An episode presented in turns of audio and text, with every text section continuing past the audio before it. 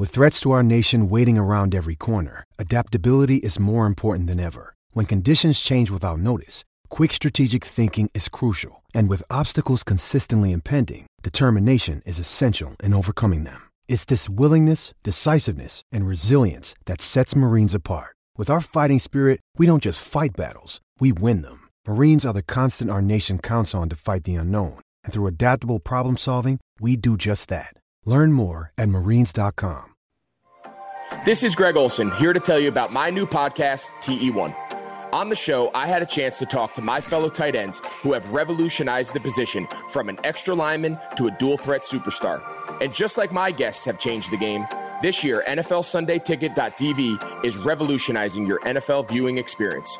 Stream all the live out of market NFL games every Sunday on your favorite devices and never miss a moment from your favorite players. Visit NFLSundayTicket.tv and use the promo code GREG88 at checkout and get 15% off your subscription. That's NFLSundayTicket.tv and the promo code GREG88. Subscribe to TE1 and get NFLSundayTicket.tv, an unmatched dual threat. Welcome back to Boys at 161st Street. We got a little bit to talk about. We got a lot to talk about. You got Murph, you got Damon, you got Luke this time. We're going to dissect a little bit of the Mets series, the unlikely victories at the end of there, the first game of the Rays series. Too little too late with the Yanks there. But we got a lot to dive into, a lot of debate topics. Let's get into it.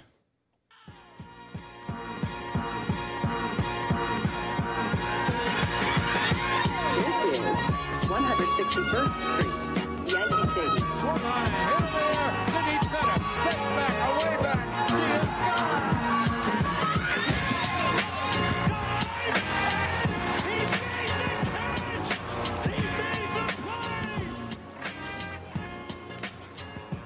All right, guys. So, how are we doing? Murphy, how's Hamden? Hamden's Hamden, man. Not much has changed. So Murphy went back to school, back to school. Billy goes back to school. Murphy's back. the rest of us have graduated. He's on his fifth year now. Can't get enough of the place. I did it last year. For the record, I did graduate. I'm going to masters. Yeah, th- not not to not Vol- to confuse. voluntary, voluntarily fifth year. Yeah, it's I not. have a I have a degree. So, yeah, you know, Oh he's for not. He's not a super senior. He's going for a second degree. So, either way, how you doing over there, Murph? I mean, can't say great. We got two cheeky wins out of the Mets and then lost everything else. Not great right now. Very hopeful, very optimistic, but right now not feeling great. That's good though. It's all right. What are you drinking? Michelob. Michelob. Michelob. Ugh, God. I mean, I wouldn't say, oh God, I like it. I'm- birthday boy too. Everyone, like give it. a quick birthday shout out to Murphy Group over here Don Mattingly. over the weekend. Yeah, give him a birthday shout out in, uh, Mattingly. in the reviews. Oh yeah, uh, thank you for reminding me. Um, if you guys leave us a review, I think we're at like 118 right now. We really appreciate them. It helps us out so much and help makes us think that people like hearing us. So if you leave us reviews and you guys get to 150 reviews by the time we release our next episode, I've said it before. You guys failed last time. I will do it this time. I swear to God, I'll live stream it, whatever. I'll eat a baseball. I promise. Just get to 150 reviews. Doesn't even have to be written. I like written ones because we like to read them, but I don't know how I'm going to do it. I kind of want to. I kind of want you guys to see. I might boil the baseball, eat pieces of it, whatever I'm going to do. We gotta like fillet it. We gotta do something. There'll be preparation that's involved, but you guys got to get to 150 first. And if you do it, that baby will be live streamed, and trust me, it'll be worth your time to spend two seconds giving us a review. Guys are, Anywho, You guys are uh, in New York. You could get a little baseball egg and cheese. baseball egg and Baseball cheese. egg and cheese, Nothing or like- as they call it, bacon egg and cheese. Just dog cheese. Nothing, nothing like a bacon, egg, and cheese on a New York bagel. yeah, you I know gotta say it mean? in one word though: bacon egg and cheese. bacon, egg, and Just dog and cheese. cheese. Salt, pepper, ketchup. How you doing, Damon? You know what's funny? Salt, salt, pepper, ketchup. I went to a deli. Ketchup. You said ketchup? Ketchup. That's crazy. I went. I don't know where it was. I think I was in California or something, and I asked for a bacon, egg, and cheese with salt, pepper, ketchup, and they- they looked at me like like I had like ten heads. I would too. You said ketchup. no, but just the salt, pepper, ketchup part of it. Ketchup. were- it's ketchup. There's an E, not an A. Whatever. It doesn't matter. The point is, they looked, they looked at me like I had ten heads. Like they've never heard of that combination before. Rightfully so. A little weird. I don't like ketchup on my. Ah, fuck! I said. There you go. Fucking asshole. you just no. You brainwashed me. That's why. yeah, yeah, yeah. Anyway, I'm doing great. Thanks for asking. I'm drinking a harpoon. Uh, I got a little bit of pre-fall syndrome. For those of you who don't know what it is, I was I was planning on just saying PFS and hoping you guys would know what it is. But anyway, I got the pre-fall syndrome. By the time this episode's released, it's gonna be September. That's fair. Wow. You're allowed to do that. it? Yeah, it is. September first, baby. It's a little premature. The month of the Yanks. I need a I need like four days straight of sixty degrees or less, and then it's fall. It was literally fall weather today. No, fall is fall is fall, but categorized I played as the golf in shorts leaves today. changing. Not There needs to be some sort of foliage out there that's colorful, in order for me to believe that it's fall. I need to be in a hoodie, looking at some some Oh. trees changing. Well, I came from That's Vermont how, though. that's how you know. No, this is how you know. I came from Vermont this weekend though. There was foliage going down there. it's fall in Vermont all year round. Um, That's why I'm in if you that. can syndrome. wear a long sleeve shirt and shorts, or a hoodie and shorts, that's when you know it's fall weather. I wore- Beautiful fall. hoodie weather. short flip flop combination. Nothing like it. Nothing like it. I was doing that all weekend. I was in Vermont, but I mean, when I got to Vermont, before we get to the Yanks, when I got to Vermont, it was 90 degrees when I got there. Second day I'm there, I'm wearing a sweatshirt, sweatpants inside. Yeah. Crazy. It was 50 degrees. Fall. Yeah, it's it's So the now, upstate now I'm drinking a nice Harpoon pumpkin ale with some cinnamon sugar on the rim. No free ads, but I would give a free ad for Harpoon. Harpoon's a great, great group of people there. Yeah. Anyway, let's get to the Yankees. So, where would you guys say your panic meters are at? Because we just, st- I, I would say stole. We we stole three out of three out of the. We what did we get it against the Mets? Three out of five, right? We played five games against them. Yeah, we played. Yeah, five. doubleheader, single game, then doubleheader again. We stole three out of 5 Mhm. We should not Oh, only what? Wasn't it two out of five? No, it's three because it was a doubleheader, So we played single multiple game, series. and then a doubleheader again. They're technically different series. Oh, we we did win both games yesterday, huh? Yeah. Didn't feel like it. No, it didn't feel like it because the. I mean, I was saying to Dame before we got on the air too. I mean, the Yankees win that game. That's a steal right there. The the first one of the second doubleheader where they are down five or so runs, they come back, they win it. Fantastic, love it. You needed that energy going into Deivi's debut because let's say we lose that game like we should have because we were down five. Like you can't count on a comeback like that all the time. Let's say we lose that game entirely different second game because then you got a, a rookie debut. There's no morale going into it because you got a rookie debut. It's not like you got Cole coming in, although Cole has been bad. We'll get into it soon, but entirely different scenario. You now now lost that game. You're probably going to lose the second game because it was five two. But like momentum is everything in a doubleheader, and Deivi Garcia, a rookie who hasn't pitched before, he feeds off the momentum. You just walked it off. There's a weight lifted off your shoulders. That's an entirely different outing, I think, if we lose that game. Yeah, he, ne- he needs the confidence for sure. A He young- got it. a yeah, a young guy like that coming off, coming into a game, coming into a pitching situation where, to be honest, the the team was really low on morale. We were really down the dumps, and we had one good game, and we needed to ride that. And David did a really good job of keeping that going. He pitched lights out, and I loved watching him watching him pitch. So where would you say your panic meters are at? Murph, what about you? What's the scale? Is the One to ten. one to ten? No, no, no. We usually do a panic meter at.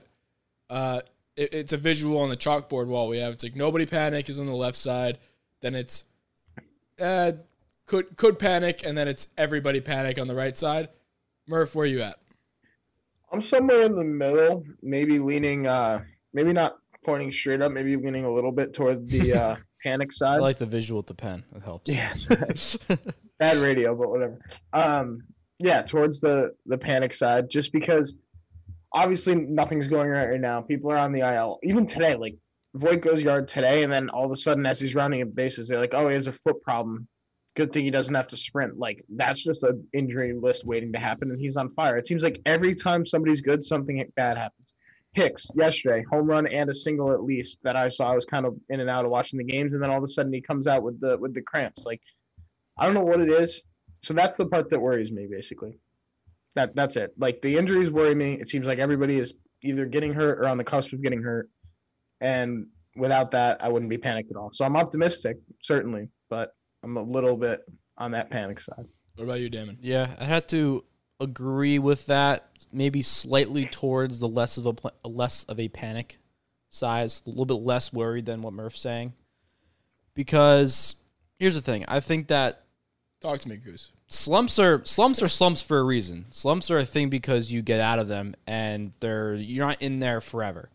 And I'm being optimistic, like Murph said. And if we're at a point where this is our slumping period, and then we break out and the whole team gets hot, or even a couple people get hot, and we can get the bats going and throw a couple solid innings, we don't need a lot to turn these games around. It's not like we're well, I'm not gonna say that because a couple times we were just lost in these games, but I just think a few things really need to be turned on and swapped for us to go out there and win games consistently. It's not like our team is they're not bad players. They're on the Yankees for a reason. And I'm confident with the guys that are out there. Obviously they're not playing to the playing to the caliber that we want them to be at, but I know they have the potential to be there eventually. And if we're at a point right now where we're slumping, it just gives me the more optimistic that we will eventually get to a point where we can be hot and stretch along a couple good good wins. The reason why I am more towards the panic side, I thought you were less towards the panic sorry, side. the, the reason why I would be leaning towards the panic side, besides the fact that we were losing games, is because of our inability to beat the Rays. And when we're like at this rate, I don't see us winning that division whatsoever. And I know that it doesn't mean a whole lot for the playoff picture because this is a um, expanded playoffs. So it doesn't matter as much as this season as, it would in a regular season. But we still want to be number one. And right now, we just we can't figure out a way to beat the Rays, and that to me is a huge problem. And I think that we won't be able to beat a lot of these other teams will be continuing to play like we are right now. Yeah. So building off that, I wanted to see where you guys are at because I am probably around where you guys are. And the reason why I would be a little bit more panicked is because of what when I've spoke to it before, it's what we've done in compilation of this season so far. So what we have actually like we have 19 wins, right? Not a horrible record considering again we have the next man up thing, which is a whole entire different story. Like at this point, I'm so done with the next man up. Like it's not like oh our backups are better than your starters. It's like oh no our starters can't play. That's a whole different conversation that I don't want to get into right now. I'm not on the next man up anymore. I'm not like oh we have 19 wins and like 14 to 15 losses, so that's okay because eventually the starters come back. It's like I'm at the point where it's not an excuse anymore. If if your starters cannot play, then your record is in a good indication of what you should be. It's not like the Yankees should be with the Dodgers right now at 26 and like 11 or, or the above the Rays and all that nonsense. If your starters cannot play, that is what your team is expected to produce. So we're right on par with that, is what I'm saying. And these next men up, it was great last year when they were doing so well, but when they're playing back to their norms and everybody who isn't really an above average player can't come up in big spot, which is usually the case, that's what's going to happen. And that's why I'm a little more towards the panic meter. And I'm, it, it's, it goes back and forth for me because I know the guys are coming back and I know it's all about the playoffs and I know expanded playoffs. So it doesn't really matter if you win your division, but we'd like to, like you said, we're to make the playoffs. Let's just make that clear. And Gleyber is coming back. Stan's doing baseball activities, whatever the fuck that means. Nobody ever knows what that means. It means he's swinging a bat, probably. That could mean he's watching film. he's just grabbing the pine. I don't know. That doesn't mean anything. Anyway, he's coming back, and a few other people are on their way back. And by the start of the playoffs, we will have a spot on this team, and that's all that matters. But my concern for this team is what we've done thus far. Thus far, we have 19 wins. 16 of those wins, if you break them down, nine of those came against Orioles and Boston. Two of them against the Nats without Soto, without Strasburg. Another two of them came against the Braves with no Acuna, no Albies, and then three versus the Mets. That's concerning to me because then when you look at the other two wins that we did get, two of them were against Philly. We split the series, and that's not a good team. That's a bad team. They're below 500 right now. And then another one measly win against the Rays. That's my concern. And again, it's not you can say it's not as much of a concern because the team's going to come back, and then the team that is going to be fielding the field. That's hypothetical though. If, if the team is going to be good when these people come back, that's a exactly whole different story. Exactly. But I'm just saying this team that's out there to circle back, that's the Yankees right now. We can't keep saying, and it, it annoys me to say it, and I keep saying this to Matt too. I would just text him. He's a Red Sox fan friend. When like when they're back, they'll be good. I'm so tired of saying when they're healthy, they'll be good because that's just the Yankees now. Like we, our players are not going to stay on the field for the whole season. So when you go in with these high expectations that the Yankees at face value with the starting players that they're supposed to play, indicating that they'll play the whole season, that's just not going to happen. So I mean, I we have unrealistic expectations to what is going to happen on the field, what's going to be out there. That's why I am really just sick and tired of this next man up thing because it just overstayed its welcome at this point. Well, I was talking to Murph about this in the last episode about how the next man up is just the team now. Like we are, the New York Yankees is the team that's put out there, and, and whether that's young guys, old guys, backups, whatever, that's just the New York Yankees. And I was thinking about this earlier or a couple days ago, like what I would almost prefer, and this is a whole different conversation. I'm just gonna say we don't have to talk about it, but I would almost prefer that we win a World Series with this hypothetical next man up lineup because that's been our team for the last two years, and I'd almost like to see us win that instead of winning it with our fully stacked, bought, hypo like quotes bought team. It's not to happen though. It's yeah, yeah. It's it's a this team a cannot theory. win a World Series. The one that's the one that played last night against the Rays, they are not winning. a Oh World God, Series. no, no. they we can't. would- They got no hit through six. I mean, it's get it, embarrassing. glass now. it's but embarrassing. That team's not winning World Series, and the reason why I have hope, like I said, is because guys are on the way. Gleyber will hopefully come back and play like he's supposed to play, and when October hits, the stars come out. And regardless of how bad you've done, if you got the ice, you got the ice. And we got some players that have ice. So if they're on the field, I am confident. Gleyber is notoriously good in the playoffs in his young career. Judge, good in the playoffs when he's on the field, obviously. Gerrit Cole, nasty in the playoffs. We'll get into that in more in depth later. I have an award for him. And just players like that, they, they can do it in the playoffs. So that's what I'm focused on. That's what every Yankee fan should be focused on because we're all making the playoffs. We're going to make the playoffs. This guy isn't falling.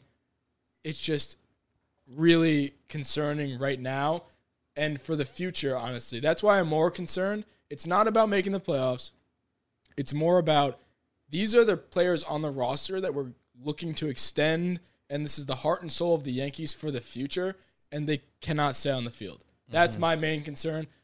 The concern isn't this year. This year will be fine. Eventually, if we get to the playoffs and this team is everybody's healthy, we have a shot to win it all. The power rankings, I know we dropped to eight this year and everyone's freaking out, but that's only because we're all hurt right now. So when that team's healthy, we're number one. There's no doubt about it. And I think we're gonna see when people start coming back, like Gleyber, as you said. We've been through a really, I mean, maybe excluding the Mets, a pretty tough part of the schedule. We've had to play the Rays in almost consecutive series, just with the Mets in between. And then now, after we get through the series with the Rays, we have one game of the Mets, and then Orioles, Blue Jays, Orioles, Blue Jays, Red Sox, Blue Jays, Marlins. Like Winnable we games. don't have to play the Rays anymore. I know we're terrible against them. We don't have to play the Nationals again. We don't have to play those sorts of teams. So as these people come back, I think we're not going to be going three and seven on ten game stretches anymore, which is part of the reason we're starting to panic. It's going to give us time to get these guys back, get them healthy, and hopefully pick up some more wins where we're not having to get into the playoffs on a wild card spot. It also gives us an opportunity to, like I mentioned before, get the bats going. That, Yeah. that that's a we need to use those games to one win, but most importantly, get momentum and get everyone seeing the ball well and getting hot. That's what I'm more worried about. I mean, like you said, three more against Boston, three more against Miami, 10 against Toronto, although we've had, they're going to be probably the hardest one we face from here on out. And then, if I'm not mistaken, we have eight more against Baltimore. Am, Uh, am I crazy for saying that or three, three, four, seven. seven more? I mean, that's pretty fucking damn Math. good. And math pod. But if we have that many games against shitty teams and people are getting back, I see that almost as just preseason for the playoffs. We're going to make the playoffs. That's just a fact. Even if we get swept, like I know if we get swept this series, people are gonna freak the fuck out on Twitter. Even if we get swept, we still have that road ahead. That's what you have to look towards. In an entire season, you're gonna go through rough patches. We're in a rough patch right now. And you know what? We're making the best of a rough patch because we stole three games against the Mets that we shouldn't have won. Although it's the Mets, but we still shouldn't have won those games, and that's during that rough patch. Mm-hmm. So once we're out of this rough patch and people slowly start to trickle back, we're good. And all these guys are going to get nice, easy games against pitching machine, pitching staffs, and we're going to start to tee off. We're going to become the the record is going to round out to where we thought it was going to be or close to it. We're going to make the playoffs. Doesn't mm-hmm. ma- it doesn't matter if we win the this of of all years. This year is the year that it doesn't really matter if we come in first place, second place, or even fucking wild card because every team that makes it, you're in a three game series, so anybody can win. Home field advantage, home field advantage, I don't think matters, and I don't, a lot of people are trying to ex- like tell me that it matters. It doesn't matter if there's no fans there. You can't tell me that it's the same thing as a packed Bronx stadium with mm-hmm. me in the stands screaming my head off until my ear, I just can't talk anymore. Like you can't tell me it's the same thing. It's not. So Yeah. if we come in second, I don't care because then we're seeded up with like instead of going against I don't know the Twins who we dominate, we go against the Indians or the White Sox. I mean, it's all the same. It's But it's all like the same. it's like any playoffs though. The, the hot team's gonna win. exactly, and, that's why if we get we just need to get hot, and if we get hot with these games that we'll string together against these teams that are not the best, I don't see a reason why we can't get hot and destroy the playoffs. But on the other hand, if you ask me that my panic meter in the middle of these games and we're we're not hitting, we're just stringing together wins like we were against the Mets and we're getting lucky, and then you ask me my panic level, I'm gonna say it's really high because I don't care for winning, like we just said. If we're not hitting the baseball and we're not pitching well, then there's no way we're gonna perform in the playoffs. That's exactly it. Like we, I, I literally feel like any win we get, we're getting lucky. Whereas when the season started with Stanton, Judge, everybody in the lineup, I go into that game guaranteeing that we get a win. Like I really, if we didn't win that day, something went horribly wrong. Whereas now it's like I know we're gonna lose, and if we are able to sneak one out, then we snuck one out. Like Yeah. that's how I feel right now, and I know that's conversely when they come back, I'll feel the way I felt in the beginning. Like our team, when it's out there, is great. So I mean, look at today's game. We were we were getting no hit through the sixth, and then we had an error. I feel like we're getting no hits so We, frequently. we got an error. We had a no. We had an error, and then a bloop single or some bullshit like that. Uh, infield single. Yeah, infield single, and then uh, um, Tauchman had a error with a pass ball. or Something I don't even fucking remember, but it was cheeky hits, cheeky getting on base, and yeah, I was excited. I was like, "Oh, we got some action!" Like that should not be the mentality Yeah, we when we're watching these games. hang a five spot in the first inning. That's the Yankees. like our expectations are so low right now, and that just can't. T- that just can't. Want to get into awards? Yeah, please. All right. Well, I mean, we did a lot of negative things, so I'm, we usually start with the Kevin Malone Award. We'll start with the good award. So, why don't we start with this? I want people to be afraid of how much they love me. Who's getting the belt for you, Murphy? Um, I'm gonna go kind of the uh, unconventional route, I guess. Um, I'm gonna give it to Deivi. He just like, I know he only played in one game. He's not even on the active roster anymore, but he showed up and did his job while he was up here, and he proved that he can pitch in the major leagues. Granted, no fans, and whatnot, but the pressure's still there when you come up, and he did everything that we could have ever asked him. No runs. I think four hits. I don't. Maybe he had. I don't know. Actually, I don't think he did have a walk. So So six innings pitched, four hits, no earned, no walks. So yeah, great line. I mean, four hits you can live with because minimizing the damage and whatnot. So he looked great. I loved watching him. Um, yeah, that that's it. He's the belt for me. Looked great. And honestly, I saw a crazy thing. I don't know how it's up to you guys to determine how crazy this is, but 21 years old, 103 days. He's the youngest pitchers in pitcher in Yankees history with six innings pitched, zero earned, no walks, and six K, six plus Ks in any game. That that sounds to me like one of those like, oh, like they got this when the grass was three quarters of an inch. and- and the sun, and the the sun was like setting in the northeast portion of the sky, like one of those weird scenario statistics. But anyway, he had a great outing. That's what that tells you. He had a great outing. He looked fantastic, and great. and he, you know what? He looked like a stopper in a point where the Yankees were in a rut, and we needed a starter like that to have an outing like they did. And he did it. We He came up big. He needed a bright spot in the whole Mets series, basically. Like we we were so frustrated. At by that point, we had two cheeky wins. One where Betances almost hit John Sterling up in the booth to allow the uh, that wild pitch a couple of days before, and then we had that blow up by Edwin Diaz when they came back. So to ha- like we weren't really happy about those wins, and we did end up getting the win in game two, also with Deivi. But that was the most exciting part of the whole series for me. Was how Deivi pitched well. That was the biggest step that we took in that series. Yeah, I agree. Yeah. Who are you giving it to, Damon? Actually, you go because I have two, and I want to see which you pick, and then I'll pick the latter. All right. So similarly with Murphy over here, I went with the starting pitcher, hmm. and that starting pitcher is Jay Happ. And you know what? I wanted to get into a little conversation with you guys because his last two starts against the Mets and the Red Sox, two bad teams. I get it, and that's what I wanted to get into. Is that is this for real? Because in his last two starts, he has 13 innings pitched, a .69 ERA, six hits allowed, one earned run, and that was via the home run, which is usually his bugaboo. So if only you only get one earned run on a mm-hmm. home run, and that's your bugaboo, you know what? Fine. And then his opponent's average hitting against him 146. So what do you do you guys think this is fool's gold? Do you think it's just because he he was against bad teams, being the Red Sox and the Mets, two of the worst teams in the league right now, or do you think he's figuring out? Well, we, I was watching the games, and even though he was facing below average teams, his stuff still looked good. And I think that J Happ is one of those guys where we shit on him a lot, rightfully so, because he stunk. But he was always one of those guys where we kind of had a feeling he was going to break out and do better. We were talking to Michael Kay, and he was said, we were like, we were like, what yeah, a name drop that was. yeah, no big deal. We were just talking to our buddy Mike, but we were talking to him, and he said, It's not cool anymore. but he but he was like, I was like, who are you more worried about, Paxton or, or Happ? And he said, Paxton really his stuff is not there. He's not throwing the way he used to throw. Happ, his stuff is he's pitching that he's pitching a little bit better. He's just getting rocked, and but his his velo's still there. His you know his spin rate's still there. He's still throwing decently. So he had more potential to get better and break out and then hopefully become the J Happ we wanted him to be. So I don't know if he'll continue to put together the same amount of performances that he had before, but I do believe that he can be a more reliable starter than he was before and hopefully be someone who we can confidently put out there and if we put together three, four runs, we can go out there and win a game. I'm with you. Um, I don't know if it's fool's gold to think that he's figuring it out.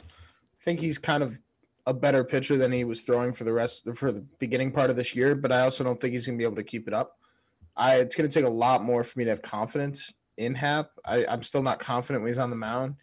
The fact that he throws a 93 mile an hour fastball high in the zone scares me, but I do like he's throwing better, and I think we just kind of got to ride it out the way he's throwing. But keep he- let- keep him in the rotation for sure. But the thing is, he yeah, again, like he don't, he can't throw it high in the zone. I think CC is a good example of how you need to adjust when you get older and you're not throwing as hard as you used to throw. CC got rocked for a little bit because he tried to pitch like he had the high Used to be able velocity that he used to be able to throw, but he made adjustments. He was throwing these sliders and he just had his location pinned down, and that's why he was able to string together outs. And I feel like Happ needs to be able to make that adjustment because you're right. He can't be throwing 93 mile an hour fastballs up to some players. So let me ask you guys a question. While we're here, what would you rather have now? Because I mean, you both don't seem too confident that Happ has just figured it out miraculously, and he's just gonna do this the rest of the way against better teams, the likes of, and you know the Rays and everything like that. What would you rather have? Would you rather have Happ being cemented in whatever spot in rotation you want to call this, whether it's four or the fifth man? I don't know what the hell he is, or if he even if he even has a spot. Mm-hmm. Would you rather have Deivi and and or I'm good with both Schmidt both cementing spots for the rest of the way this year? We're about halfway through the season. I say just let them just ride for the rest of the season. Give them the four and five spot in the rotation. They're clearly good young talented guys who can do it. Deivi just did it. We I have more I have higher hopes about Schmidt. Schmidt looks like he can do it way more than Deivi could, and then Deivi came out and did that. So again, he threw against the Mets just like Happ did, so it's a weird scenario. But would you guys prefer Deivi and Schmidt coming into because my my theory is if you have them, we're gonna make the playoffs, expanded roster, expanded playoffs this year. I'm not as worried about that. Nobody else should be also. And if you have that strength of schedule for the rest of the way, like we mentioned before, I'm so good with just bringing Deivi and Schmidt, having them figure it out for the second half of the year, get three, four starts in for the rest of the year, get their footing, and if they figure it out, have them be in the playoff rotation because these guys have a way higher ceiling than Happ does. And we know what Happ has, and the best we would ever see about Happ is what we just saw those last two starts. And I feel like the ceiling is way higher for these two guys. And you never know what you gold you can strike. You just throw somebody into the fire and just see if it goes. Like that's the way I think about this. And the alternative is Happ and King, who hasn't looked really that great either. So that's what I'm thinking. I'm thinking just fucking send him. What do you guys think? I, I partly agree. I, I think Marv, I'll be quick, but I think that I would like to see Clark Schmidt and Deivi pitch more in these doubleheader situations because pitching is thin as is. So you're right. Why not throw them out there and see what they can do? On the flip side of things, though, I don't know if we can just confidently say, oh, yeah, Deivi and Clark Schmidt are better than Jay Happ, and we're more confident in putting them out there because there's, I'm going to quote Murph right here, small sample size. We can't just imagine they're going to be these all star players and all of our problems are going to go away because we have these two young prospects. That's not how the world works. And just because they pitch good twice doesn't mean that they're going to be our saviors for the Yankee season. That is a very narrow minded point of view to, to think about. So I'm all for testing out the arms, throwing them out there when we need them in these doubleheader situations.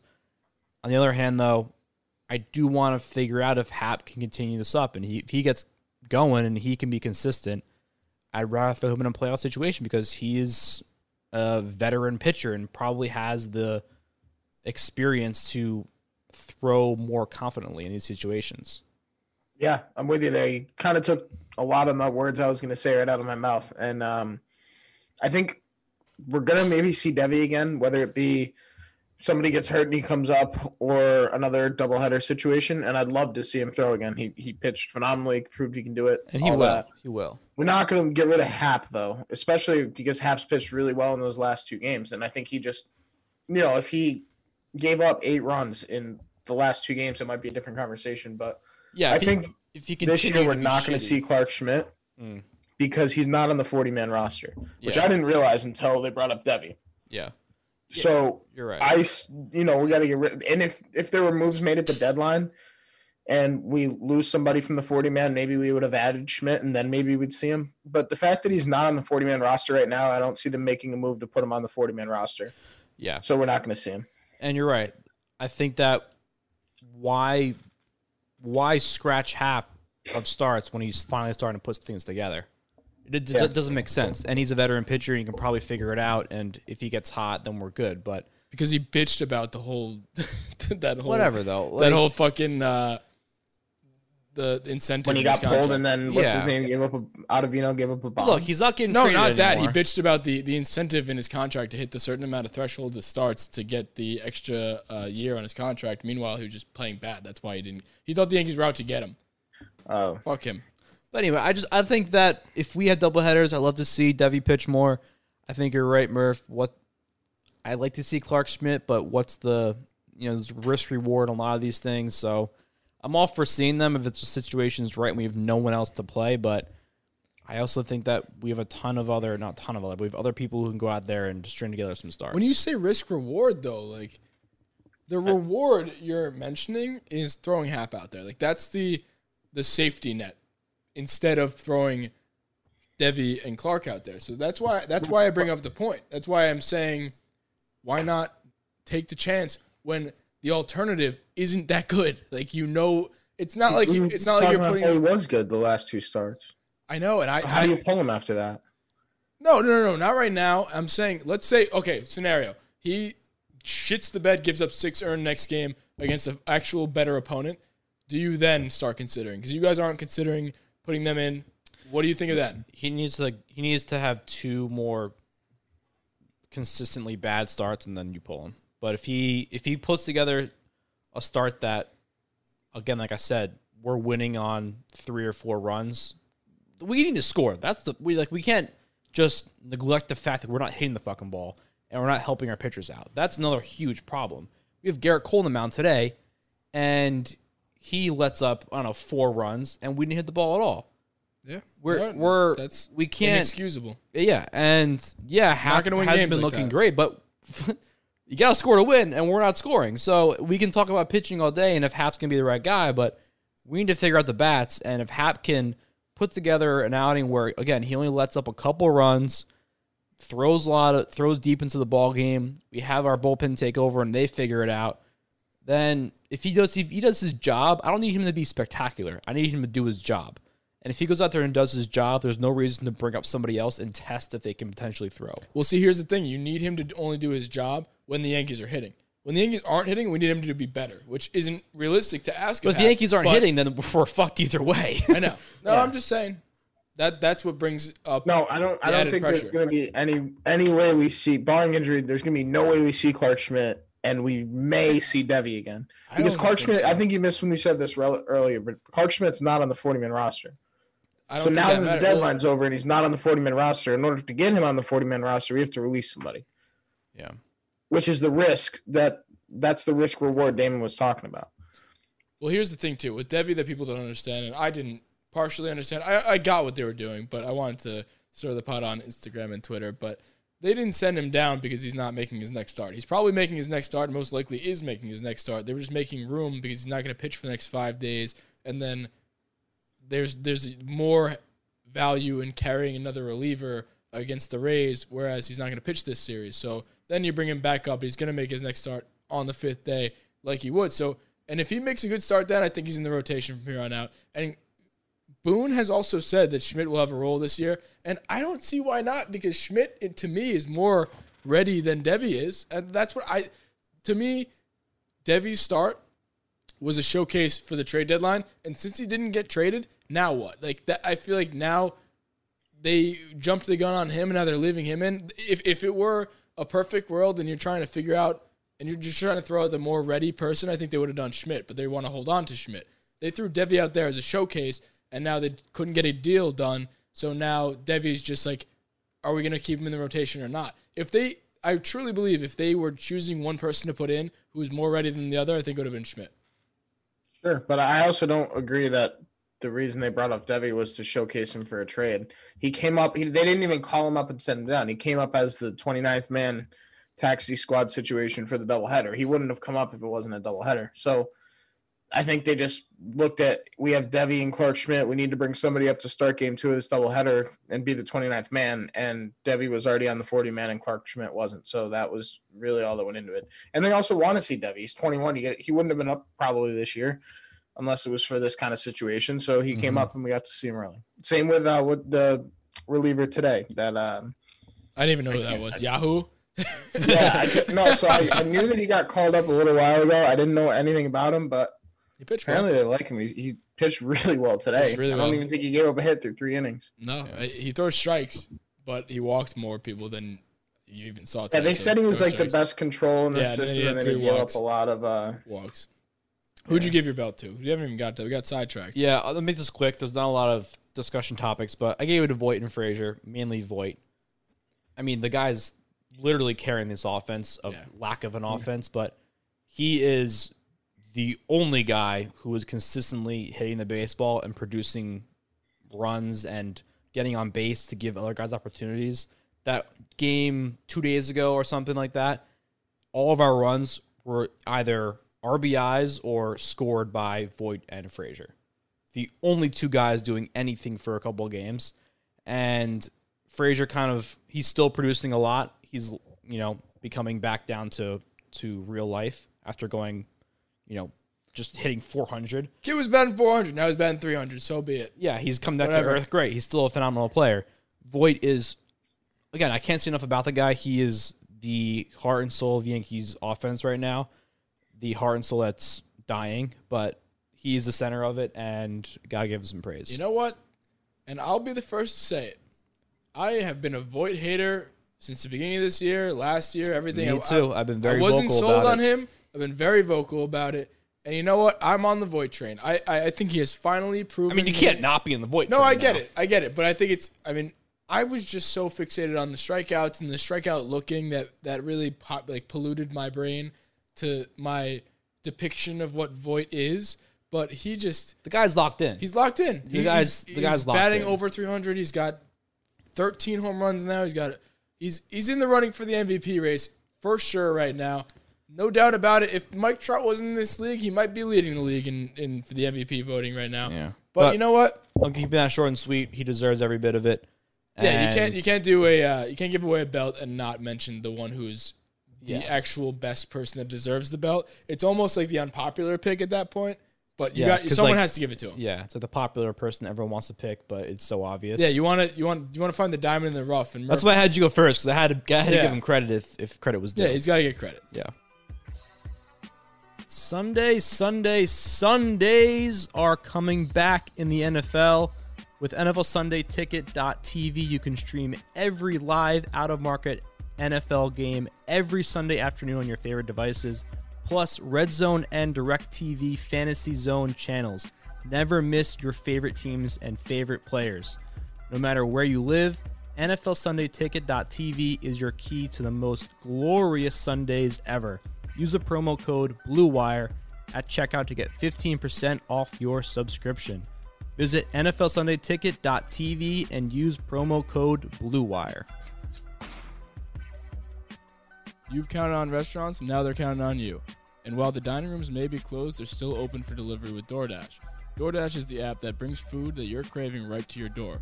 Ordering is easy. Open the DoorDash app, choose what you want to eat, and then your food will be left safely outside your door with the new contactless delivery drop off setting. Choose from your favorite national restaurants like Chipotle, Wendy's, and the Cheesecake Factory. Many of your favorite local restaurants, too, are still open. Just open the DoorDash app, select your favorite local spot, and the food's on its way. Right now, our listeners can get $5 off and zero delivery fees on your first order of $15 or more. When you download the DoorDash app, just enter the code BLUEWIRE. That's $5 off and zero delivery fees on your first order. When you download the DoorDash app in the App Store, just enter the code BLUEWIRE. Don't forget, that's BLUEWIRE for $5 off your first order with DoorDash. You know what? Why don't we give the bad awards? We get a little bit of a lighter morale here, so let's just tear it down. No arms or legs is basically how you exist right now, Kevin. You don't do anything. Who doesn't do anything for you, Murph? Gary, strictly because he has the worst war on the team and he's a catcher, and you can't have that. That's that's literally it. And uh, he, I don't have anything good to say about him. He, he- everything bad about him speaks for I himself. think I think We'll that was the with that. It's perfect description Gary. of how Gary is playing. You know what? just trying to figure out words to describe it, and just I, look, I, Like, there's I- no I- words to describe how bad he is doing right now. Yeah. Me and Kev were watching the game today, and he comes up, and Kev said he's going to go yard right now. And it was 5 3. I'm like, you know what? Maybe. And then he said, you know what? Never mind. He's not going to go yard right now because it's not, it wouldn't tie the game. So what he's going to do is he's going to swing out of his ass and get out. And didn't go yard. That's what happened. Murph. So This No actually confidence. this actually ties well into my personal award, so I might as well just bring it up now. sure. I'll jump the gun on you if that's okay with you guys. I had nothing left to say. Uh, My personal word's also for Gary, so I'll tie it in after you. We'll we'll make this loosey goosey about Gary. Short and sweet. My award that I was going to give to him was the Nothing's Changed award, or uh, it was between the Nothing's Changed award and the Never Was the Same. Okay. Well, what's the Well, actually, context? it never was the same. Well, nothing was the same. Wasn't Like that like Drake? no? Uh, I'm blanking. Or I was also between Old Thing Back, Oh, by Ja Biggie. Rule? Biggie. No, it's not. No, Well, it's Ja yeah, the remake. Yeah, Biggie, but yeah, Ja Rule's like the guy. I like the Biggie one. Either way, this is going to Gary because it's the old thing back. He gets the grand slam. Everyone's like, "Oh, Gary's back!" Like, no, bitch. That's what he does. That's literally what he does. This is how he fucks with Yankees fans' heads. He goes 0 for 20, and then he hits a big spot grand slam to win the game, and then he's everyone's like, Gary's the best offensive catcher ever to play this position. All these stats about home runs and the youngest player ever to hit 100 home runs, which all of that's true for sure. He's the young, one of like the second youngest player to hit 100 home runs at the catcher position, and I get the catcher position is not good offensively, but I'll say it again, and I always will say this. That's because catchers can usually play defense. And when a catcher like that goes out there, and not only is he just giving up pass balls, he just looks useless in framing. Like He's trying way too hard. to today in the game, today in the Trying game, there was a strike in not even on the corner. It wasn't even on the black. But Gary, it just hit his glove and fell off, and it was down the middle. And since he missed it, it looked like a ball to the umpire, and it was a ball because Gary just flat out it hit the backside of his glove, and Yeah. that was it. Gary is not a catcher; he's a DH, but we don't have room for a DH. And I get his offensive value is there, but is it because he's a home run hitter? He's Babe Ruth, home run or bust. I'm pretty sure he has six home runs. Gary Sanchez has six of his 11 hits this season are home runs. The last six games, Gary Sanchez has 143 batting average. He has two hits. One of them was a grand slam. So what are we even talking about here? And you know who else is doing well as his replacement? And I'm not going to even make the conclusion because I don't want Kratz to start. But Kratz in the last five games has been in 333 with four singles. And that's what I want out of a catcher because Kratz is a better defensive catcher and he's playing catch with his son like he was with Deivi Garcia. Wait, all right, now I need to jump in because one of my awards Was Kratz? had to do with Eric Kratz, and it was Dad of the Year award. Because there's no way Deivi Garcia. I don't think Deivi Garcia would have gone six innings, four hits, no runs if Gary Sanchez was catching. And I loved that little, uh, that little, uh, I don't know, narrative Yeah, I like the narrative too. of, of the father son. So yeah, that's funny. I'm sorry, I I, didn't get to to have cut it catch, down there, but I get to have catch with my my son. My my Zach, I thought that was awesome. My- no, I just think that's crazy because I mean, Kratz, his replacement isn't out. He's out there to give Gary a rest, and he's better than Gary in these spots. I'm not saying he's a better catcher. The guy's 40. He shouldn't even. We give him a break. If he went over the entire time he was giving Gary a break, we would. I would have been okay with it because you know what? He's actually playing a good defensive catcher position. He hosts somebody from his knees. That's he's doing more than you could even ask for in that spot. Kind of like what Romine did all the time, remember? So, in my perspective, if that guy, I know it's small sample size, he hasn't really got that much time, but in the time he's been out there, he's batting 333 and he's just doing what you need to, not doing too much. He doesn't have any home runs, and that's not what you need.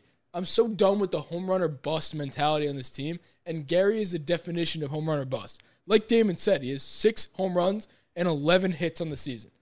That's not fucking good. Yeah. Gary, uh, Boone and not Boone, uh, Kay and Cone always make fun of him on the. Uh, you saw?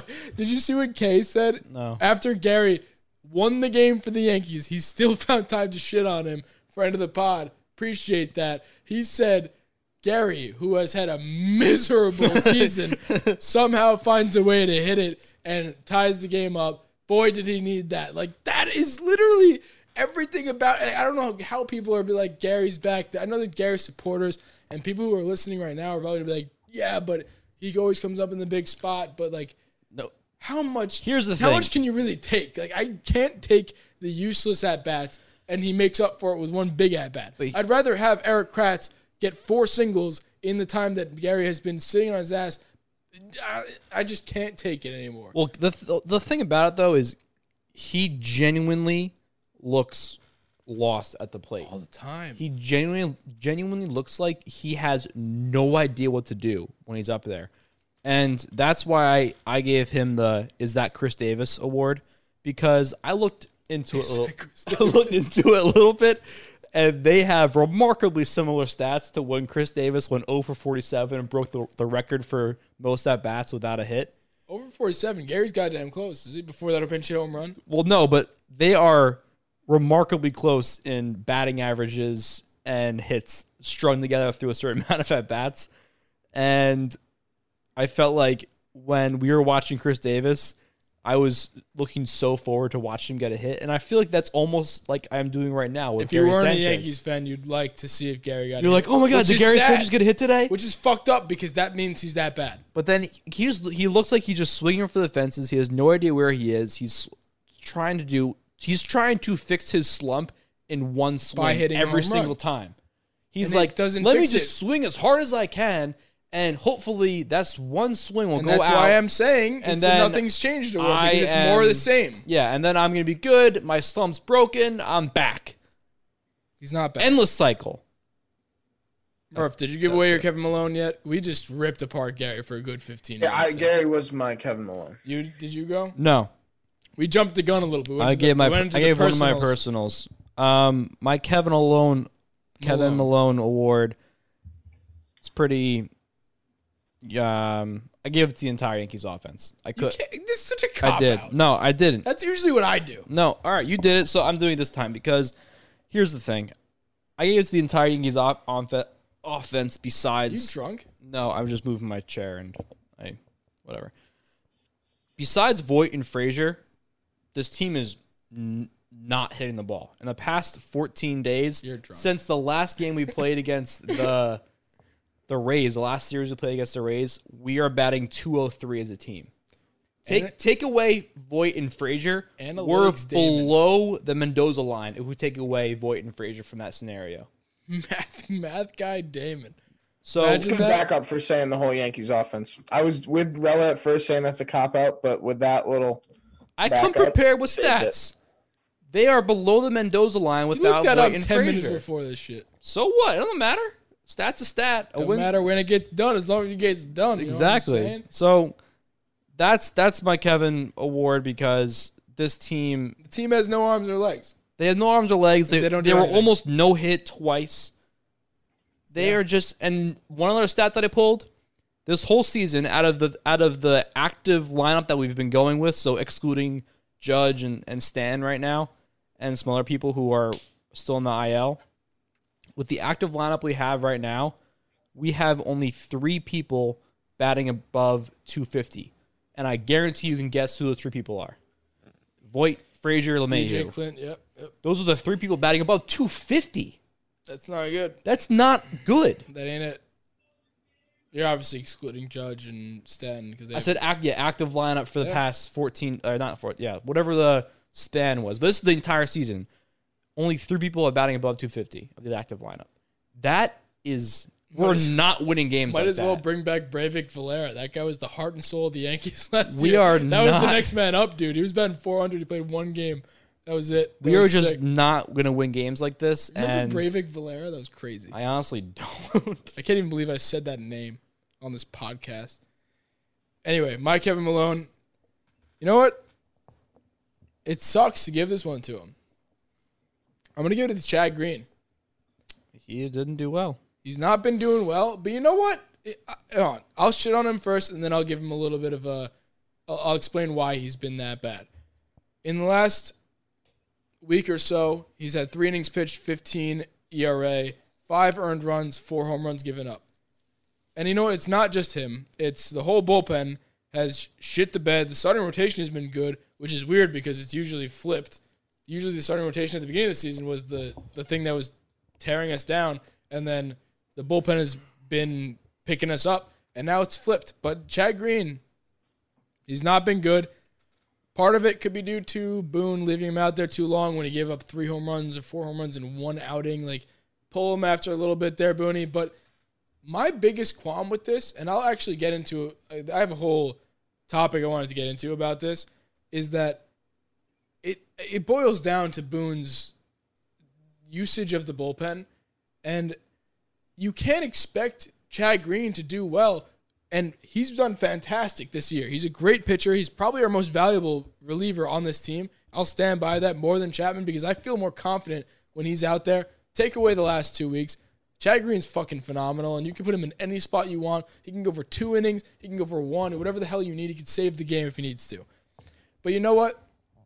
There comes to a point where it's hard to just come out there and deal when you're not being thrown in a week. If you're not used at all how are you expected to just come out there and dominate? You got to be like hot. You got to you got to have some momentum going in. You got to go every third day as a reliever and just keep that momentum going. Otherwise, you're starting fresh. And you could say Boone is to blame somewhat for that because he was not putting him in scenarios where he very well could have been put in. And I have I have a lot to talk about here. Oh, so I got a lot. to- yeah, if you guys, could- I'll start off this way. If you guys had to guess the top four relievers in terms of inning, innings pitched used in the last 14 days, who would it be, Murph? I don't know. Um, what was the question again? I'll just tell you guys. The top four relievers in this bullpen, in terms of innings pitched in the last 14 days, are Cessa with 5.1, Nelson. Holder with 4.2, Nelson with 5, and King with 3. Mm. Don't you think we should be using the, the main horses, especially when Kahnle and Britton are both down? The main horses King's- remaining are Green, Ottavino, and Chapman, and Chapman is goddamn ready. He should pitch at any point, and I will get to a point about him. You know, I'll just fucking say it now.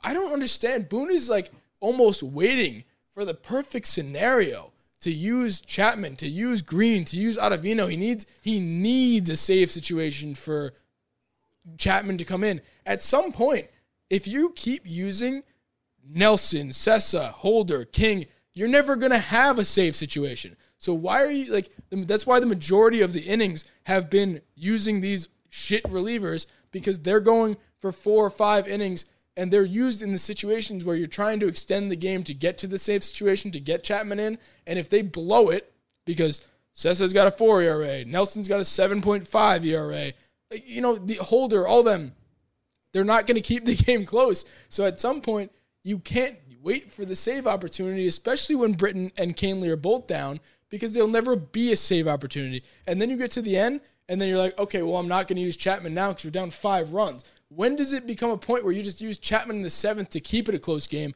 against the Rays? That's my biggest qualm with Boone, and that's why it's mainly on him that Britton's not Britton that Green has been bad is because you can't just wait to use him for the perfect opportunity. You got to use your highest leverage relievers in the highest leverage situations. If you don't use them in the highest leverage situations, you, you I mean, if you don't use them early on to keep leverage situations available, then there won't be any. We'll be down six runs if we use Cessa, Holder, King, Gritsky, whatever the fuck is Brisky, who has a 20 ERA. Just all these guys who are pitching the majority of innings outside of our starters. That's the reason why we're losing games. It's the majority of the innings are being pitched by these bums.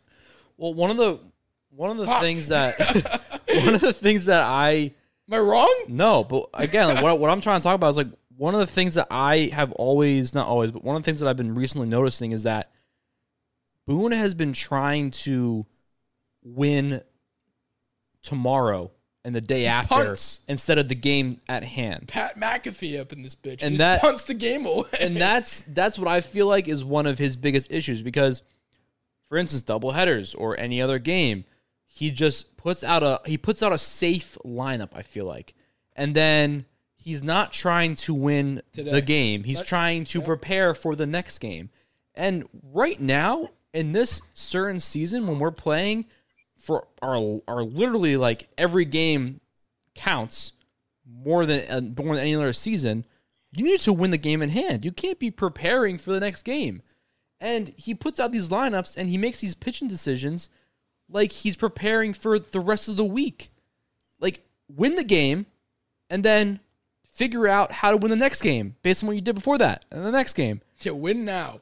Figure out tomorrow. Like you- It's- win fucking now. That- It's I it's don't just, it's it. not like I know it's a very different context, but that was it. The Herman, the Jets old coach, his big thing like you play to win the game. That big speech, whatever. I know it's irrelevant right now, but Remember it's Yeah, Herman was. But you play to win the game. You're trying to win the game that you're playing right now. Win the game, cool, great. Next game, figure it the fuck out. Win that game. You got to make some changes, okay. But don't try and plan ahead. Every time you try, every time you try to plan ahead, it never works out. You can't predict the future. You can't predict how the team's gonna play. Just try and win the fucking game. That's all we're asking for. That's what I'm saying. That's why him throwing these guys the majority of the time. And this isn't the first time I've talked about this. I've talked about this with you, Murph. The majority of the time, these guys are the main like highlight names. These are the featured bullpen guys. Wouldn't you think Green, Ottavino, Chapman?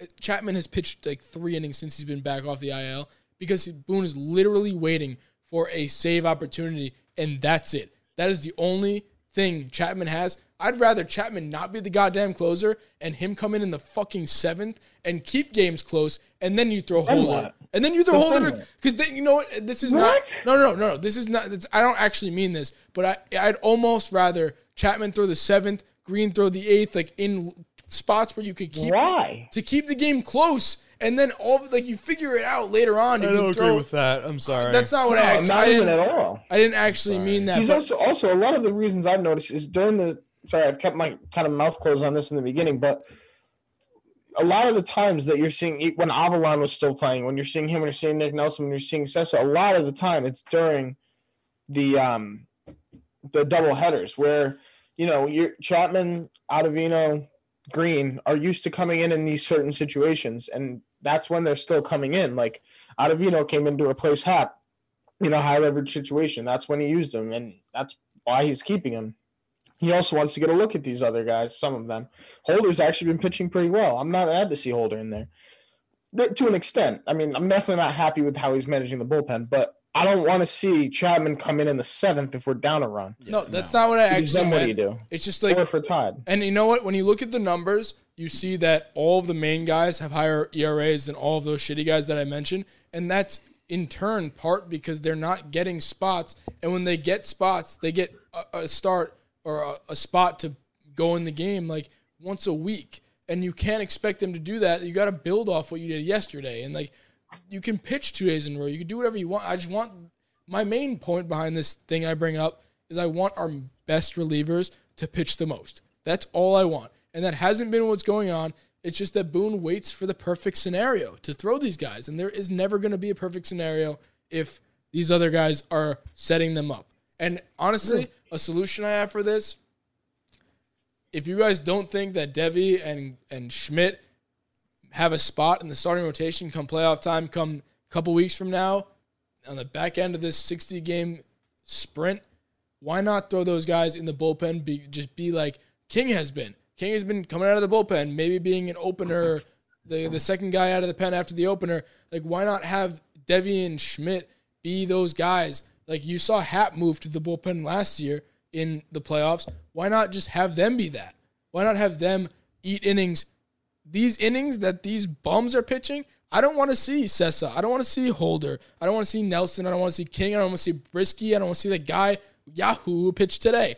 I want to see Schmidt, Deivi. If it's just about innings, I want these guys to be eating innings, and that's all I want. I don't want to see these names. And I know Britton's gonna be back. Kahnle's not, but you know what? Mm-hmm. I want the, the the good pitchers to be pitching. Is that so much to ask?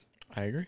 I, I think, I think that part of the it's also situation's because they're right- hurt. I mean, when you have Kahnle and Britton in the bullpen still, then maybe you can bring Chad Green in the sixth, but they're not in the bullpen. Well, Britton will be back. So, So then, no, he will. But I'm saying for now, that's why you have to go to Holder in the sixth in a one-run game instead of Green because you need Green if you're up.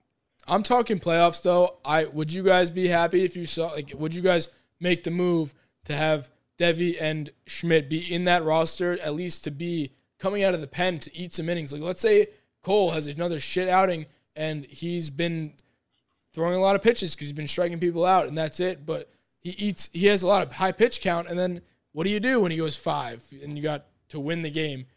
Maybe you tail him with Deivi or Schmidt. Like then you go to the guys because then you can pass the baton and possibly win a game. Those guys can keep it closer than Nelson and all these other guys in a playoff game. I don't care about what they've done in the last two weeks. I know Nelson had a good outing last night. I'd rather have Deivi and Schmidt, at least if they're not going to get a start in a playoff game, I want them coming out of the pen or something. I want them to have an impact on a game because if you go inning by inning and you have the majority of innings, it doesn't even seem that way. If you look at it during the game, you just almost see these guys pitching all the time. But at some point, like I looked at the numbers and I'm astounded that these are the top four relievers in the last 14 days. Yeah, um, I don't think we're gonna see Deivi or Sch- maybe we might see Deivi. I really don't think we're gonna see Schmidt, Schmidt, especially in the playoffs. But I guess I wouldn't be that mad if that happened. I just don't think it's very realistic. In a Loaisiga role too. Loaisiga has been fantastic this year. Is a 2.25 ERA and like eight innings pitched. I feel like I never seen him. I know he pitched against the Mets the other day, but I feel like I He's never been great this year, and I, I, he'd be another one of those. He's one of those starters that you convert to young starter, convert to reliever. That's exactly what I want to do with Deivi and Schmidt, and see if it works. If it doesn't work, you can test it out against the Marlins, the It's Mets. not that easy though, because you know you shake your guy's confidence if you throw him out of the bullpen. He's not used to it. All of a sudden he gets Sheldon as an 80 ERA, and then everybody in New York hates him. I- it- it's So, a, it's a I think bigger that's decision. treading. It's a bigger decision than what we make it out to be. In terms Yeah, of a, a, absolutely. man, a managerial and a GM perspective, they're not just saying like "fuck it, yeah, just go, let's just throw him." Like there's a lot to, that goes behind these, these decisions that we are nowhere near what those what those conversations are like. So it's hard for us to. It's sorry, it's easy for us to just say, "Yeah, fucking throw him out there, see what happens." When there's probably a lot more behind the scenes stuff that needs to needs to go on. With you there. So let me get into my personal award because I'm gonna. Do you guys already give both your personal awards away? Okay, I actually have two. All right, but so I I have one. I have one, and it's called the "Don't You Worry Child" award. Shout out Swedish, Swedish House Mafia, Steve Alonzo. and that's gonna go to Gerrit Cole because Gerrit Cole has allowed 15 of 18 runs. I think it's updated as of last night. He's given up two more home runs, but 15 of 18 as of before this game via the home run. I don't think you guys should worry, and I think I, and I have some stats to back it up. Why Big Yankee stats. fans should not Big worry. stats. Math podcast. Don't you worry, child. Last year, Gerrit Cole, through his first, through through, through How many starts is he at right now? Anybody know? Is it five? I think it's around Five or six? All right. This is fifth start? regardless innings. 2019, Gerrit Cole, historic year, right? Yeah, I'd say so. He broke some records. Got him $300 million. Got him a lot of money. Not billion, million, damn. But through 36 I point said million. through 36.1 innings pitched last year, 2019, record-setting year. Gerrit Cole, same pitcher. 4.71 ERA. He had six home runs given up, a little lower than this year. That's the takeaway there. It's half. 12 walks, more walks. Batting average against 212. Still low, but 4.71 ERA. Like people are freaking out about his 3.91 ERA now. That's He's given up 12 home runs. I get it. It's a lot of home runs to give up. But you know what? It's double what he gave up last year. But you know what? His ERA is lower than last year. So so honestly, I'm- 120 points lower. I'm more concerned. I'd be more concerned if his ERA was higher because that just means he's not letting people on base. He's striking people out at the same rate. He has a lower opponent batting average now this year. His opponent batting average, average this year is Mendoza. People are hitting Mendoza against him this year. His OBP against is lower again. He's lower in every category except for home runs. And you saw it with Verlander last year. Verlander had a Cy Young year, and he was killed by the home run ball. Sometimes it happens, but as long as you're getting not letting people on base, the home run ball is going to be a solo shot. It's probably not going to hurt you that much. And you know what? He had those stats. This is through the same amount of time last year. So 36.1 innings versus 41 this year. The rest of the way last year, I'm trying to forecast what he's going to do in the playoffs. The rest of the way, so the last month, so September and October of last year, Gerrit Cole, 42 innings pitched, a 1.07 ERA, a 140 batting average against, 74 strikeouts, only four home runs, 20 hits. Like this man absolutely deals when it matters, and you can't tell me that you'll be nervous. And especially after hearing this, he he does this. This is what he does. Sometimes the home run ball is his bugaboo, but he's not gonna let guys on. And it's his, it's the early part of the, the season. He was worst last year in historic year. So Yeah, this- that's this why I give him the "Don't You Worry, Child" award because Gerrit Cole is going to be just fine. He's actually doing better than he did last year in a historic year. So that's crazy to me. And I think that's a really, really, really important thing to bring up because I think all of Yankee land, we got a ton of DMs saying, What's up with Gerrit Cole? Is Gerrit Cole overrated? Is Gerrit, why is Cole mediocre? Is he worth the money? Is he worth the money? And we got a ton of those DMs, so we're gonna answer them all right now. Yes, right now he is totally worth it. We're fine. Relo just backed it up with a boatload of, of stats. So yes, we had extremely high expectations because what we were signing him for in Yankee land, because obviously we're not watching every Astros game, so we just see highlights. We see highlights of this guy dominating. We see him striking out the side. We see him absolutely plowing through lineups. But again, they're highlights. We don't see the beginning of the season where he's has this 4.71 ERA or wherever it was. We don't see that. We just see the highlights, and that's what we signed the guy for. And that kind of blinds us as Yankee fans because we're experiencing it firsthand right now because we're actually watching every game. And I feel that that's with everybody. If you watch the Angels, Mike Trout isn't hitting a home run every game. Yeah, it But seems like we it, just but he's see not. on the highlights all the time. Yeah. He's the best player to ever play, probably ever. We're experienced that, but that's we're not gonna talk about that right now. But that just goes to show that when you actually watch these guys play, it's a much different perspective. When you watch Michael Jordan play, he wasn't hitting every shot. These guys are human. They're gonna come out and make mistakes, and they're gonna play like a human being. They're not fucking machines, right? Unless they're DJ LeMahieu. But Gerrit Cole's fine. He's end, fine. End of story. Not worried about him. Those stats show it. Last year, historic year, he did great. Murph, thanks for the stats. That's good. to you. Good I re- just want. I just want to uh, calm this people one's down. not But it's a very- good not reassurance. very it's good in-depth. reassurance, everybody. This is not very in depth. It's not going to cause a lot of conversation, but I'm giving the "Where the hell did you come from?" award to Jordy Mercer. Who? I had Mercer, Oh. Jordy Mercer, right? Jordy Mercer. Who? Who knows exactly where'd you No, come no, from? I know. So he no, I did know that he, you know, was on Pittsburgh for years, and I think he played for Detroit last year. Or was it Detroit? I don't know, but I knew I didn't. I had no idea he was on the Yankees. Like we were watching the game, and it just said Mercer, and I was like, Mercer, and then all of a sudden he came out and it was Jordy Mercer. I'm like, what the, what the hell is he? Right, it's Jordy Mercer. I'm not stupid. Yeah, no, you're right. Yeah. Um, but yeah, so like I was just really confused about that, and um, didn't know. I don't know when we got him for what we. I he's probably signed for like thirty five dollars a game. like I have no idea. He's on an he's hourly but basis. I mean, he's not terrible. Like, I, am not. Jordy upset Mercer like see- clocks in and out when he Yeah. comes to the dugout, Just hit the time card. and then like he submits his like Time card. timestamp to Yeah. to Brian Cashman at the end of the day. Did you play three innings, Jordy, or was it two? And then he just he just gives him cash out of his pocket. He's just Uh, praying for extra innings every game. That'd be fucking funny. Oh man. All right. While you mentioned Cashman, can I transition over to my rounding third? Yeah. Why, why don't we Why get into rounding third? Yeah, let's do it. The runner's being waved home. Here comes the throw from Andrews. The slide, the tag. He What's your rounding third here, Murphy? So I, I really do think I'm going to be safe here. It's not too crazy, but I, I, it's something I wanted to talk about, and it's The deadline. Obviously, today, I'm sure all of Yankee land was disappointed that we didn't make any kind of a deal today. But from everything I've seen, it's not for a lack of trying.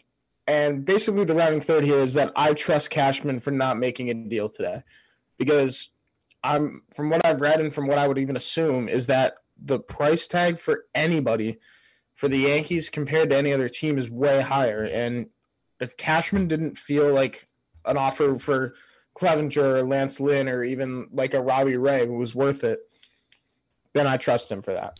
And then a lot of people were pissed we didn't make a splash. But I think that's the reality. You know what? My my rounding third is actually very similar, so I'll get into mine.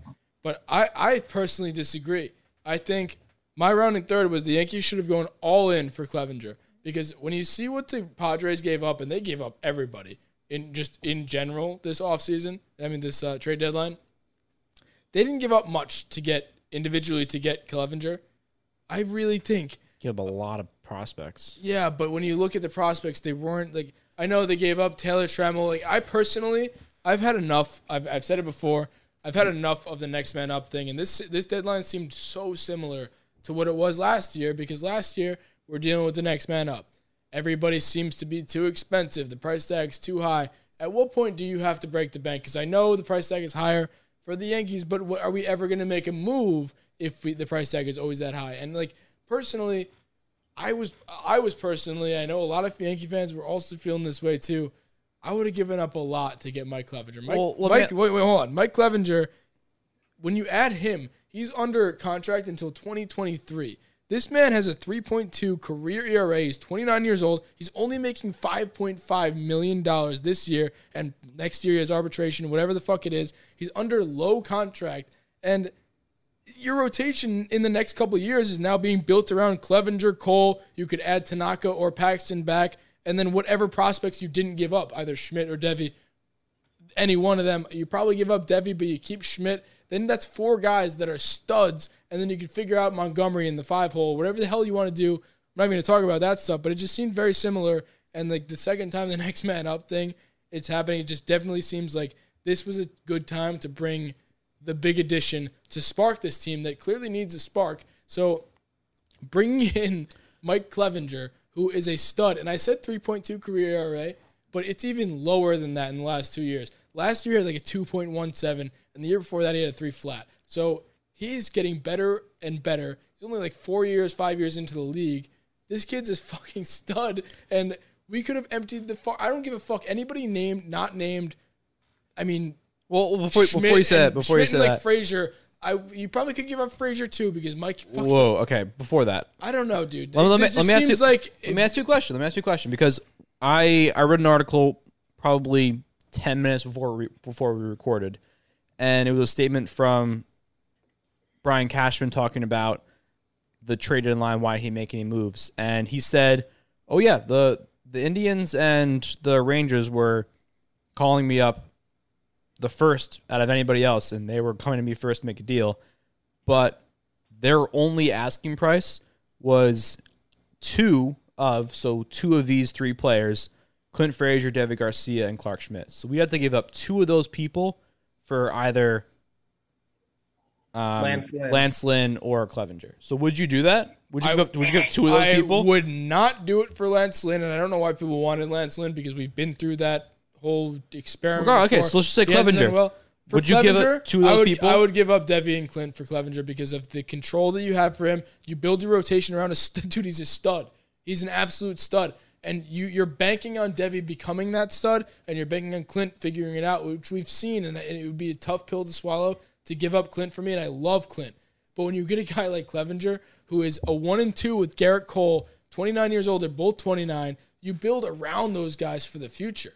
Those two can just like that is a big question mark that you don't have anymore. If you have Clevinger and Cole, add Tanaka back as a three, stud three, and then you have if you don't give up Deivi, you got Schmidt too. Schmidt becomes that four, and then Montgomery or whoever else figures out the five spot, whether it's Lasagna coming back up, and that to me is so worth it because you have Clevinger. I know you're getting rid of Cole, and I know you're getting not Cole. I know you're getting rid of Clint and Deivi, at some point, doesn't every Yankees fan thought we were going to get rid of Deivi anyway? And I don't. I think that just these. I just think it's way too much to ask for. I don't with think you. so. I don't think so. I Damon, think I I'm with think Mike Clevinger would have been so worth it. I don't. I, j- I don't know. I think that it's just. I mean, there's no, no, nothing's going to change now. Is on the Padres forever, and they're probably going to win.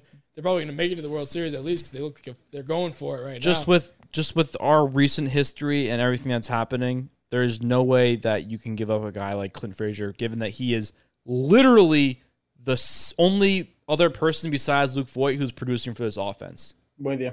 You cannot just give. You're, you're just like, oh yeah, That's not- but you, you yeah, can't get it. treat him as a prospect now. He is literally a player now. He is on the Yankees team. He's a part of the lineup, and he, he's a big contributor. you know who would be a big contributor? Mike Clevinger. That's why. That's the only. That, and I agree. we can't win games if we don't score. We need him to help us score. But we can win games if we don't let them score. And I'm just saying. No, we when, we when the guys come back, We were just talking about it before, though. You can't. We were talking, before with Happ. Like we cannot win games if you don't score runs, I'm and we just need guys to score runs. when guys come back, and hopefully they do come back, and that whole thing, and I get it. but it. it's a big hopes. It's a lot of hopes for a, like, big but transaction. when people do come back, like, let's say playoff scenario, guys come back, everybody comes back. We start the playoffs. Clint doesn't have a spot. He's not starting in the starting rotation. You know who is? Mike Clevinger. Mike Clevinger is getting the ball game too, and that for this year specifically and years to come, because he's young, he's under, he's under control. That guy would make an impact more than Clint would if everybody's healthy. Because Clint doesn't crack yeah, the it's, starting it's lineup. such a big if, though. It's not a big if because If, everyone's if the lineup, but, but how do you know that? Then there's gonna be injured tomorrow. Like you can't just say that they're automatically just gonna be back. We've been saying that for two years now. if if if if we continue to play and we have these injuries that happen, our outfield in the playoffs is going to be if without Clint Frazier, it's going to be Mike Tauchman, Gardner, and Hicks. That's not a world. That's not a World Series team right there. What do That's you not think, a World Series outfield. I think the same thing I said in the beginning is that we can sit here all we want and say theoreticals about who you would and would not give away. But when it comes down to it, we know that everybody highball or lowballs the Yankees on offers. They want the world for these players that aren't worth the world, especially not in the eyes of Brian Cashman, because Brian Cashman will always make a deal if it's a good deal. He has never really done terribly, terribly wrong when it comes to free agency or the deadline. Almost never. So I trust Cashman. If he had a deal on the table for Clevinger and he didn't think it was worth it, I trust it 100% because most likely it was Deivi and Clarke Schmidt and Clint Frazier, Yeah, that's what it was. We not two of the three, which means Yeah, you're giving up your two best pitching prospects by far and an MLB ready outfielder who's going to be a Mhm. very, very good player. And it's not worth it for one 30 year old pitcher who's granted very good, but still, two years from now, that deal is going to look terrible if they made it. Yeah, but it might look better when you got a World Series ring to back it up. That's Is that Mike Clevinger doesn't guarantee us a World Series ring, especially if Clint Frazier's Mike gone. Clevinger, Especially if we can't fucking Mike hit. Clevinger for sure as fuck help, and that's something that's a similar deal. And I know Mike Clevinger isn't Chris Sale at the time, but Chris Sale comes to the Red Sox and they win a World Series. It looks like shit now, but they got the World But they have the other elements to back it up. We do too if they're healthy, and, and, and I, I know keep it's a saying big if. if. but are, when are we gonna? We haven't been That fully. deal- We've been fully healthy for a combination of like ten games in two years. I get it.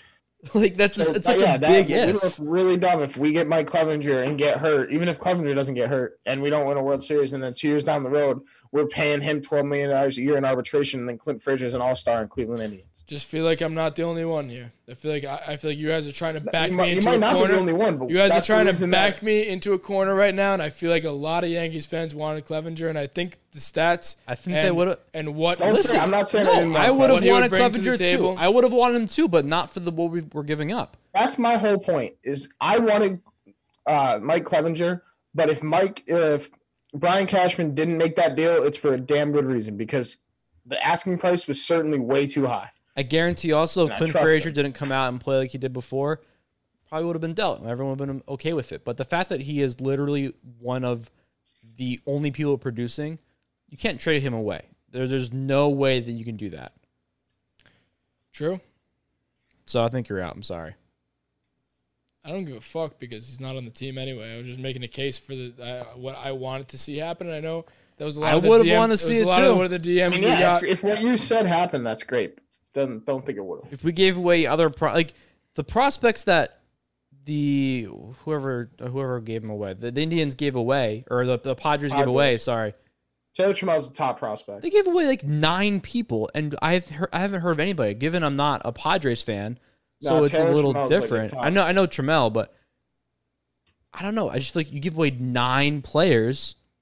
Like they cleared house. They're gonna They cleared they're, They're. World Series or bust this year, and if they don't win the World Series, they're gonna go back into a rebuild and next year. Cleveland's just banking on two of those guys do, being decent, and they paid it, and they paid off. I don't get. I don't They get. Kind of, they I don't did, they get didn't. it. They still have a really good young core. They still Yeah. got Tatis and Paddack, and their Yeah. young guys just happen to be in the MLB. I know, I just don't understand why Cleveland did that because they're very much they're in second place in the AL Central and they're very much in in a race. They were one of the hottest teams. I saw in the power rankings they were pretty high up there. They were like three or four. I don't understand why they're selling off. I get the off the field stuff probably with Clevinger because he was partying or whatever with Plesac, Yeah, whatever. spreading the Rona. But you know, I don't get it. I don't get them. I don't get a lot of things. But that's why I'm not in the front office. Does anybody have any other awards before we shut this Johnson down? Um, You had another one, didn't you? I had my rounding third. What's your rounding third? Boone will not be resigned as manager because his contract ends in 2021. Safe. Safe. I, I just I, you know I I don't. The reason is because, I mean, a lot of people will be like, oh, uh, first of all, the, the vast majority are coming for Boone's neck, and to defend him a little bit, like I don't think people should be calling for his job that quickly. I don't know.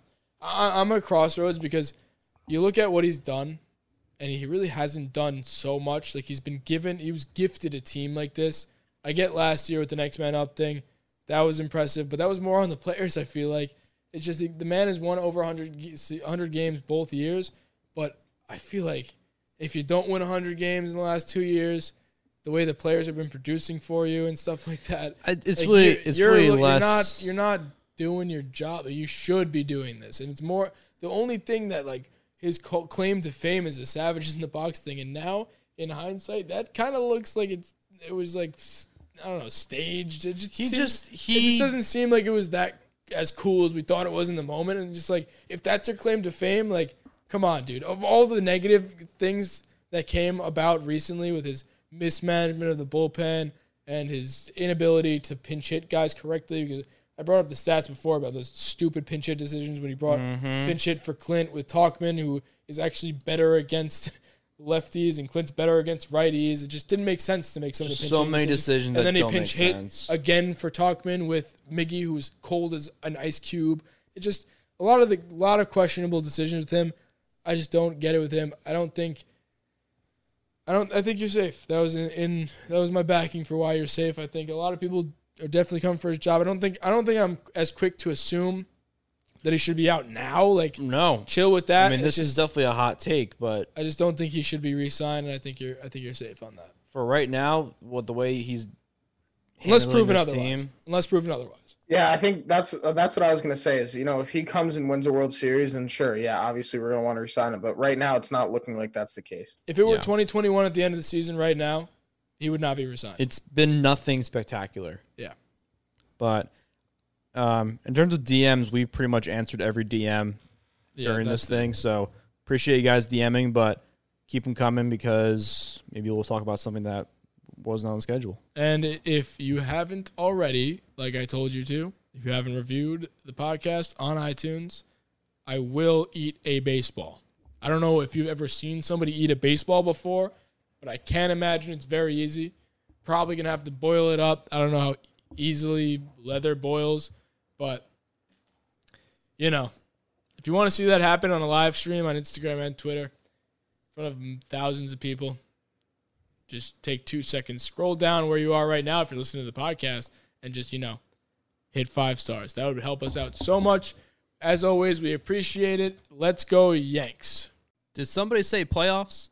NBA and NHL are playing for the gold, and our partners at BetOnline have you covered.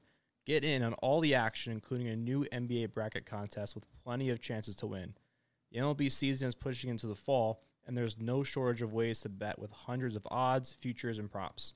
So take advantage of the return of sports, and remember, the casino never closes. Check it out all day, all night. Go to betonline.ag and use promo code BLUEWIRE to receive your welcome bonus. That's betonline.ag, promo code BLUEWIRE. BetOnline,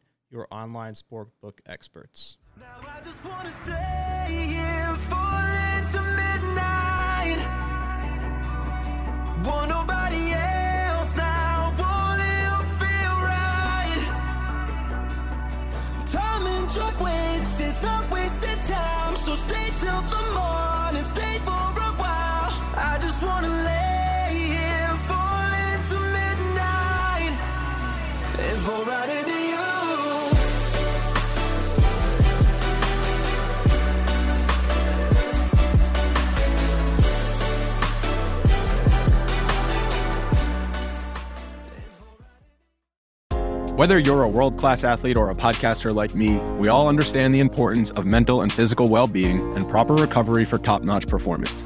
That's why I'm excited that Unifyd Healing is sponsoring podcasts on the Blue Wire Network. Unifyd Healing is a new and super innovative global network of wellness centers powered by Energy Enhancement System, or EE System.